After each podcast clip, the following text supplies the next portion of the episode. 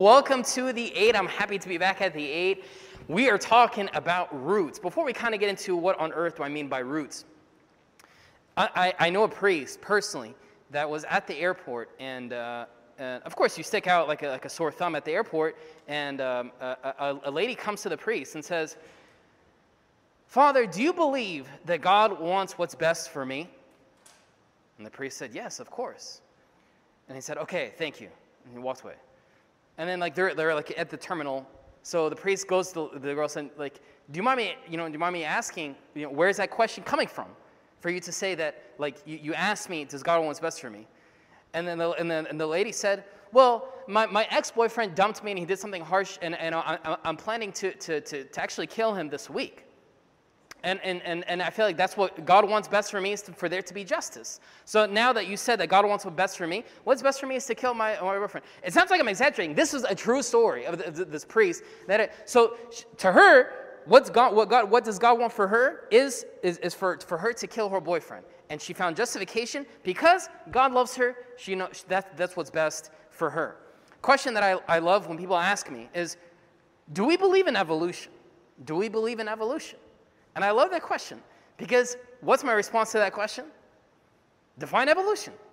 Define evolution. We don't believe in molecule to man evolution, but of course we believe in evolution. But you, you always have to ask the question to the question. You have to know the definition to what is being asked, or the definition to certain terms, or the definition to certain statements. Doesn't it summarize 2020 right here for us? Right? Love is love. Black Lives Matter. Climate change is real. Women's rights are human rights. Immigrants make America great. Kindness is everything. I love it. It's a beautiful sign. But it can be interpreted in so many different ways. Love is love. There's some people in this world that would define love as love as being, well, they do not have the same pursuits of life as me. They, so, since they do not have the same way of thinking as me, for me to love them is for me to very delicately slice their head off. That's my love toward them. I cannot deny, I, I cannot argue with someone of that ideology. For them to love somebody is for them to make sure that their head is chopped off. I cannot argue with that. That's the, love is love. Okay, you do you. That's their definition of love is love. Some people would say climate change is real. Some people would say, yeah, in the fall it's cooler weather, and then the climate changes when it's summer. Climate change is real. Some people would interpret that phrase as that. But it depends on the definition of these phrases. Don't judge me. I'm, I'm just using this as an extreme example. Some people would say, immigrants make America great. Immigrants make America great. They would say, yeah, immigrants make America great because they do jobs that other people don't want to do. They make America great by doing those jobs. Obviously, that's wrong. But I'm saying that I can interpret these phrases, these def- definitions, my own way. And this agenda is pushed to us, but the way I define love might be different than the way you define love. Trivia What percent of songs do you believe between 2017 and 2020 were about love. Anyone take a guess? What percent of songs? 27. 27%, okay? Any other guesses? 70, yeah, uh, 64%. To be honest, I was gonna guess higher, but 64% of songs. So they say there are over 100 million songs about love. I can define all these phrases my own way. I can interpret them my own way, depending on my own definition. I can interpret love. Love is love. Love has no gender. I can define that my own way as well. So, before we go any further, we need to make sure that we agree on definitions of terms. If not, then you might come out with a different sermon in your head because we're not agreeing on science. We're not agreeing on the etymology of certain words. We define love based off emotion or sexual, physiological drive. For the most part, when we think of love, what is love? Baby, don't hurt me. When we hear these songs about love, most of the time, our natural definition is something related to emotions or our sexual or physiological drive. I'll give you some examples. Oh, we fell in love. We fell in love, which I, I really want to know the history behind that. How, how do you fall into love? Like, do you, do you trip and you fall? Like, what does it mean to fall into love? But we're basing it off an emotion. I fell into love. It's not an accidental, uh, accidental thing, but if we go with most of the time when we think of love, we're looking at it from an emotional basis or a sexual basis. I fall into love. Like I said, the word love has been hijacked. The word love has been hijacked. It has been, now we think love is love. Love has no gender. Love has been used and taken away from the essence of its purest definition. So, the million dollar question what is love? What is love? Just in English, I can say, I love my wife, I love pizza, I love holy bread, I love tea. I can use love for everything. I also love God, I also love my daughter. But it cannot be the same term that I use for all these different people or items. So there has to be a distinction. This is where the English language falls short. Because in Greek, there are eight different terms to describe what love is. And I want to just to talk about three. Just for us, because I, I want us to take a step back and, and, have, and, and, and relearn, we rewire our mind and our heart as far as the, the definition or the term of love. The meaning of love, right? First type of Greek language or Greek term used for love is eros, is eros love. Eros love is where we get the word erotic love from. This is selfish. This is sexual, tr- sexually charged definition of love. This is lustful. This is that's in for me. That's er, that the eros love is self-love. What's in it for me? And think about it. We most of the time make life decisions based off what's in it for me. It's all, how does this bring love to me? This pizza is love to me. This, this makes me happy. It's for me my, my sexual lust or desire for someone or something, that's eros love. That's for me. Another type of love. So that's for me. Another type of love, philia love. Like the city of, of, of brotherly love, Philadelphia. Philia is mutual love, where I'll do something for you and you do something for me. It involves you and me. So when I say, yeah, you know, we love each other, it is mutual. If you get nothing out of this talk, hear me out on this. Consciously and subconsciously, the thread of marriages in our culture, in society, in this day and age in world history, is based off this type of love. Most marriages are based off of this love. What are you bringing to the table? Okay, if we're gonna date, once we get married, are, are you, are you gonna be the one to stay home and I'll work? Okay, you do this and I'll do that. I'll, I'll take care of the kids and you do the dishes. What are you bringing? What, what are you bringing to the table for our marriage? Well, he doesn't have this or she doesn't have that. It's all about what are you bringing to the table. In other words, it is a transaction. It's a transactional way of looking at love. But we use the word love and make it sugarcoat. Yeah, we love each other. But subconsciously, what's driving it is what are you bringing to the table? What are you bringing to the table? We don't want to admit it because that sounds selfish. But this is what drives so many marriages. And this is what drives for marriages to dissolve. I'm intentional about using the word dissolve. I'm not using the word divorce. Yes, you know, statistically, more than 50% of marriages are in divorce. But I'm not talking about that because there's some marriages where they can just live as roommates, but they're completely checked out from each other. Yeah, they might have not legally gotten a divorce, but are they mentally, emotionally, physically connected with each other? Absolutely not. It has dissolved. Why? because it is based on philia love. It is based on philia love. Well, you know, she used to, she doesn't dress the way that she used to, or she didn't respect me like she used to, or the sex got dull, or whatever. You hear all these things because it's not, it, it's, they're not bringing their part to the table anymore. So, okay, they're not bringing their part to the table. I'm going to check out. I'm going to go find fulfillment outside of this marriage. Okay, since she's not doing her part and I can justify it. Since she's not doing her part, I have every right to look outside. Let me go find another transaction. Let me go find love outside and see what can they bring to the table and what I can bring to the table. This is the foundation of the vast majority of marriages.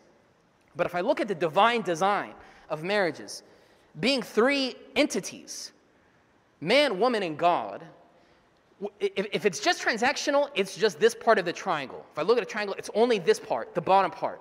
Because it's always, what are you bringing? What am I bringing? It's all about you, me, me, me, me, me. Okay, I'll, do this, but you promise you do this. Remember, this time, uh, Thanksgiving is with my family, and then uh, you remember, it's my, it's, it's, this holiday is with my family. Remember, it's all about transactions. It's all about transactions, and this will naturally self implode. This will naturally dissolve. But the original design, the original design of this mystery of marriage, of this essence of love, is where there are three entities involved. Where two here are pushing toward the, the, the essence or the ethic of, of, of supreme love. They're both are pushing, and this brings a sacrificial union between these three entities. Eros, all about me. What's in it for me? Philia, okay, what are you going to bring to the table? How can we do this together? There's something in it for you. There's something in it for me. I'll scratch your back and I'll scratch mine, whatever the saying is. You or you're with me. The third one is agape love or erebi love. Again, in English, we use the word love for everything. For everything. For, from, from spiritual language talk to, to, to, to radio music, we use word love for everything. But if we take a step back and put definitions to love at a higher level, this is where we can find the highest pinnacle of ethics and morality that we are designed to live. Self love is one thing, mutual love, transactional, is another thing. But you are called not to live the first two types of love. You and I are wired, are invited to live that third type of love. Agape love is you, is where I push unconditional love to someone where I push sacrificial love without expecting anything in return. That sounds exhausting. That sounds unrewarding. But the mystery of how that is wired and how the world is designed for us to push that love, it brings the utmost of fulfillment to me when I'm pushing, that, uh, pushing out that sacrificial love. This is the essence of what love is. Today is all about back to basics. We cannot move forward over the next four weeks and talk about love unless we agree on the definition. But we're, we're, we're, we're, surrounded by noise. You got, you got to love yourself. It, it, uh, love is love. Love has no gender. Those noises are, are pushing at us. But naturally, those definitions of love is for the self, is, is looking at it from, from, from an eros perspective or from a philia perspective. But the, the, the essence of the beauty of what love is intended to be is agape. I tell people when they say, like, you know, I don't want to talk to this person anymore or we're done. You know what? If, if, if you live a worldview of philia love, I'm, I'm all for you. I'm all for you. But if you're wanting to pursue divinity, if you're wanting to tap into the reality of who your Heavenly Father is, then you are invited to push outside of that. I don't expect from someone else that has a different worldview. I totally respect. Like I said, some people in this world will define love as me beautifully killing you if you don't agree with me. That's, that's the way I can express love to you. I, can't, I cannot disagree with that. That's their ideology. But if I'm wanting to get to, to, the, to the original divine design of what love is intended to be, it requires me to give of myself without expecting anything in return. That makes us uncomfortable. It's so un American to say those words. to live out this ethic of agape love, to, to live this out, the more I'm able to engage myself in something, the more I get out of it. The more I'm engaged in something, the more I will get out of it. For example, if I want to say I want to lose 10 pounds before Thanksgiving, if I eat a salad every other day, okay, that's good. But the more I put into it, the more of an outcome I'll get. Then now I start changing my sleeping pattern. I start changing my diet. I start changing, you know, instead of taking the elevator, I'm going to take the stairs. I start changing every aspect of my health in order to reach my goal. The more I put into it, the more I can get out of it. So the more I can tap into the reality of what love is, the highest essence of what love is, the more I will find change in myself, in my relationships, in my marriage. I will, I will, the, the optics of how I view everything in this world completely changes because I am pursuing the highest essence of what love is. This is why the divine designer of love, the one who says, I am love, he made it very clear to all of humanity. He says, Love the Lord holistically, with all your mind, with all your strength. It's not, okay, you know, make sure you love, you know, God, you know, when, he, when, when, when things are good. Make sure you love Him just on Sunday morning. No, it's a holistic way of life. It involves, it involves the very fabric of who we are because we are wired in the reflection of this agape love. Since He is love, since He is agape love, we are the reflection of that reality. And that reality is, is, is, by design, by definition, is called to be pushed to others.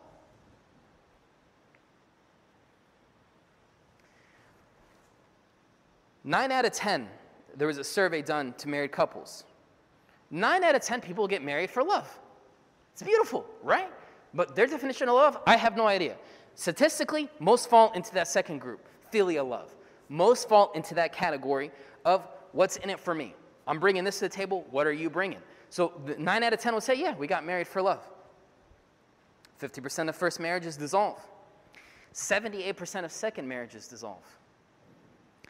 91% of third marriages dissolve. I'm not a marriage, I, I don't know nothing of this. I'm just regurgitating what I have learned. My guess, they don't agree on definitions.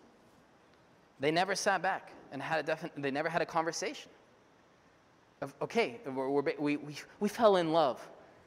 Do you want to talk about what that means? Or you just want to go ahead and start planning for the wedding?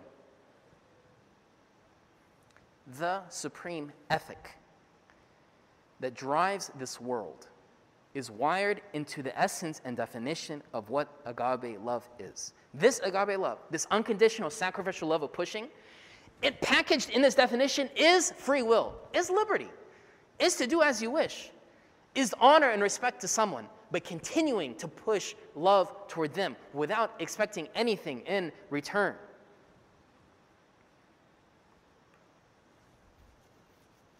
Anybody know what this is? On the last few hours of Jesus' life, he told some disciples, Do you mind finding a, a, a spot for us to rent for us to celebrate this Jewish holiday. So they found a, a man named Mark, and they asked if we can use your dining room. So they get ready, they get everything ready for the supper. And Jesus makes it clear to them that I want you to partake of this reality moving forward. That this reality, this mystery, this sacramental reality of this bread and this wine, being me, I'm inviting you to abide in it moving forward, as you continue to push unconditional love to others, the centerpiece for you to embrace that reality, for you to recharge, is understanding and participating and partaking and abiding in the reality of this bread and wine. To you, logically, your eyeballs say this is bread and wine. But I transcend your logic. This is me. And I'm inviting you to partake of this reality. This was given to us 2,000 years ago on that Thursday night. The Orthodox Church, being the fullness and the original version of Christianity, this is still the integral part of who we are. This is still the integral part that identifies us. This is the integral part of what agape love is, is what occurred of Jesus giving himself, for him breaking to be given to many. And you and I are called to be broken, to be given to many.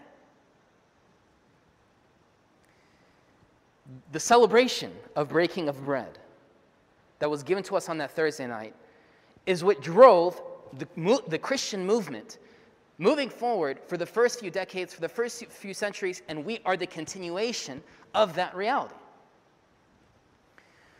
One of the prayers, as the prayers became more formal and more structured, as they continued to break bread, as Christians continue to break bread, as we do today, there was a philosopher who ended up becoming a Christian. His name is St. Gregory. And he wrote some beautiful words of, of, of, of, of liturgical prayers that we pray till today. And if you pray at St. Mark Church, moving forward for the next four weeks, we will be praying these words when we come to break bread and celebrating the Eucharist. St. Gregory says this The oneness of heart, isn't that nice? Ah, I want the oneness of heart. That sounds nice and fluffy, makes me feel good. I want oneness of heart. Oneness of heart. That is of unconditional, sacrificial, agape love. May it not just be a part of us, and may it not just only be given to those who are nice to us, may it take root in us. The oneness of heart that is built on the fabric of agape love, built on this ethic, may it take root in us. I think there's so much intentionality and why this philosopher, St. Gregory, was so intentional about the language that he decided to use in writing this prayer. Who doesn't want oneness of heart? Yeah, it sounds so hippie. Every ideology, every worldview. If I talk to a nun, with somebody that says they're none of the above, they're not Christian or nothing, wouldn't you want oneness of heart? Yeah, I want oneness of heart. It sounds good. Who doesn't want oneness of heart? We're being torn by so many directions, right? So wouldn't it be nice not to, to, to, remove some of that anxiety and stress and tension and to have oneness of heart? Who wouldn't want to have to get rid of that, that, that, that, that bitterness, that grudge, that jealousy, that anger? Yeah, I want to remove that. I want to have oneness of heart that is built on the reality of love. He's intentional about saying, may it take root. Because it's hard. He's not saying, yeah, we should have, he's not saying, you know, the oneness of heart, let's pray for love, everybody. Is that what he's saying He's saying the oneness of heart that is of, of, of this ethic of love, of this agape love, may it take root in us. Roots have to be firm. Roots, you have to be intentional about growing a plant for it to go south in order for there to produce fruit up north. There's a lot of work that's built in this. Listen, I'm talking to myself first and foremost. You and I are called to push this agape love in our relationships into those people that we cannot stand. This is our calling. If it's not our calling, then we can just make this a, a, a, gathering for us to be better people and just end it at filial love. Just make it transactional, and that's it. Everything else in the world runs like that. But we're called to a higher calling than that. What makes us any different? How are we tapping into the reality of who God is if we're not pushing love to that extra level? Then what are we doing? But St. Gregory is intentional, saying the oneness of heart that is built on love, may, may let us be intentional of growing those roots down. That when pain comes, when suffering comes, when that person comes, when the wind comes, that my roots are, are, are firmly planted in the ground. That regardless what comes to me, that I'm always asking the question, how am I called to push this agape love? What is asked of me to push this love? This should be the question that rolls through our mind. When that person is getting under our skin, what is asked of me to push divine love right now? What is asked of me? But let's remind ourselves of the definition of what this divine definition of love is. Not our own definition, not love is love, not, not, not we fell, not, not, not filial love, not selfish love, but the highest essence of what love is. Jesus, out of all the commandments, there's 634. I, I know my Jewish law. I know all that stuff from the Torah. Of all the commandments, Jesus, can you just make it simple for us? What is the most important? Like, don't, don't, don't, give me a long sermon. I don't know how much time. Just, just give me a nice thing I can just like, just, just, just put it, like, if it can fit in a tweet, that's what I want. Just give me a nice, quick answer. Of all the commandments, which is the most important? The most important one, answered Jesus, is this Hear, O Israel, the Lord our God, the Lord is one. Love the Lord your God with all your heart, with all your soul, with all your mind, and with all your strength. Jesus is being smart with him. He's saying, okay, you, you, you know the law. Let me just quote to you one of the laws. You know this. So he, he's just, he's just, he's, he's quoting from Scripture. And he's giving this. Okay, the, God is one. It's not, you know, your own version of God that you want to make. No. God is one, and you love him with, the, with every single fab, every fiber of who you are is, is called and invited to love God. Okay? Jesus continues. The second is this love your neighbor as yourself. There is no command greater than these. Love the God, love your Lord holistically, and love your neighbor as yourself. Fabulous. Well said, teacher. That's what the Jewish man told Jesus. Love it. Perfect. Very nice. Two simple answers. I love it. Well said, teacher. The man replied, You're right. You're right, Jesus, in saying that God is one, and there's no other, uh, no other but Him. To love Him with all your heart, with all your understanding, with all your strength, and to love your neighbor as yourself. is more important than all burnt offerings and sacrifices. He's saying, you know, I like this. I like your answer. This is good, Rabbi. I like it. I love God, love the Lord with, with every part of who I am. Love my neighbor as yourself. That's so much better than like any sacrifice that I would give to God. I love it. I'm with you. When Jesus, when Jesus saw that he had answered wisely, he said to him, You know what? You're not that far from the kingdom of God. And from then on, no one dared ask him any more questions. You ever think about that? You got this very popular rabbi. You, you hanging out with him, you're having some coffee with him. Nobody else wanted to ask him any questions? Why? You don't think they had other questions for him? But Jesus said to this man, You know what? The reality of the kingdom, the reality of heaven, the reality of eternity, you're not that far. What is Jesus saying? It's like, okay, you know the law, you know it. If you put this into action, if you execute on this reality of what you just regurgitated, you're not that far from the reality of heaven. No one had any other questions because they realized, you know what, this is not a head thing. Me knowing those 634 commandments is not about knowing them. This rabbi just consolidated all the commandments into those two. Am I living that out or not?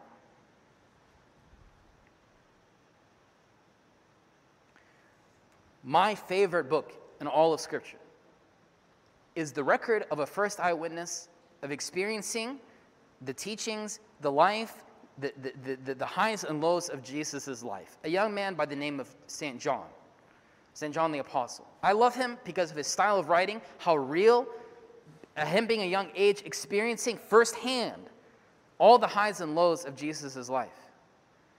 And in his gospel, and actually not in his gospel, obviously he, he wrote the, uh, one of the four gospels, but he wrote in many other letters to the early Christians. And he said these words to some early Christians Whoever claims to love God, yet hates a brother or sister, is a liar. Do not fall into the trap. Yeah, yeah, I love my brother. I love my sister. Yeah, I love. Do not fall into the trap of defining love your own way. Do not fall into the trap of defining brother and sister your own way. Yes, biologically, okay. But to those who you are connected with, isn't it hard the people closest to us hurts us the most? Whoever claims to love God, whoever claims to love God, but hates those around him, you are a liar. You've completely missed the point. You completely do not understand what it means to love God. For whoever does not love their brother and sister, whom they have seen, cannot love God, whom they have not seen. And he has given us this commandment anyone who loves God must also love their brother and sister. This seems so elementary. This seems so nice. It's great for a nice third grade lesson, probably downstairs for them to go. You got to love your brother and sister to love God.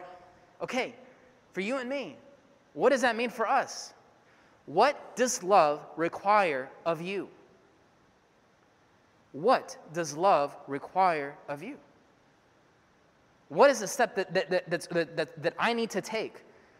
What's this, this, this push that I need to take? Again, if, if listen, if you're new to Christianity or like you just like I, I don't want you to feel pressured. If you want to be good at filial love, stick with filial love. But but, but to, to really be alive, to really find life, to really find the fullness of life, it requires us to tap into the essence of what love is, not the noise of what other people define it, and not how you and I define it. Self love sounds so attractive. Love is love is so attractive. It's so appealing. It makes a great Instagram post. But for us, we need to we need to take a step back. What is the definition of these words? Where does it come from? What is the essence of love itself? Because I'm telling you, some people define it very different. Some people define murder as love. I can't judge them on that. Out of everything St. John experienced, of seeing the life of Jesus, that even at the end of his gospel, for him to write, man, I don't have enough paper to write down everything I experienced in Jesus' life. This is him being so real. At the end of his gospel, to say, I don't have enough paper to write down everything I experienced in Jesus' life. For him to make it very simple, to an early group of Christians. Listen, you cannot do this without doing this. There has to be a vertical and a horizontal component. It is impossible to have one without the other. Like you, you miss the point. You don't, you don't understand. You don't understand the essence of agape love if, if, you if, you, if you think it's just like a one-way thing. It doesn't work like that. He makes it extremely clear. Imagine. Imagine if people did not agree with you. Imagine if people did not like you, which I think if you have a pulse, I'm sure there's a, a, one or two people that are like that in your life. Imagine if people don't like you, but they're curious and intrigued by the way you push love to others. They don't get your, your, your, lifestyle, they don't get your life decisions, they don't get you, but they're intrigued by the way you act out love. What if people came to our church and says, you know what, I don't know if I get this whole like pastor thing wearing a dress, I don't know if I can get this whole liturgy thing, but you know what? The way that they act out love, I want my kids to marry their kids. Imagine. They don't buy anything else in the church, but they see how we push it and ask ourselves, what, is, what does love require of me to do? And they see that in us. And they say, you know what? I like that. I want my kids to marry one of their kids. Imagine if your neighbor said that. Maybe your coworker said that. Imagine what our world would look like if it's not us pushing the essence and, and, and the, the purest etymology of the definition of love, then who is?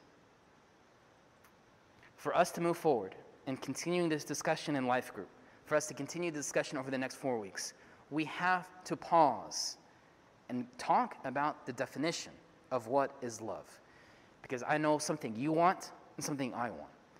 Is oneness of heart that is in love for that to be rooted in me. Because if that is rooted in me, guaranteed, the fruits that will come from my life will make me better at life. But it requires me to pause, define love, define oneness of heart, and be intentional of how that can grow in roots in order for there to be life change. Let's stand up and say a prayer.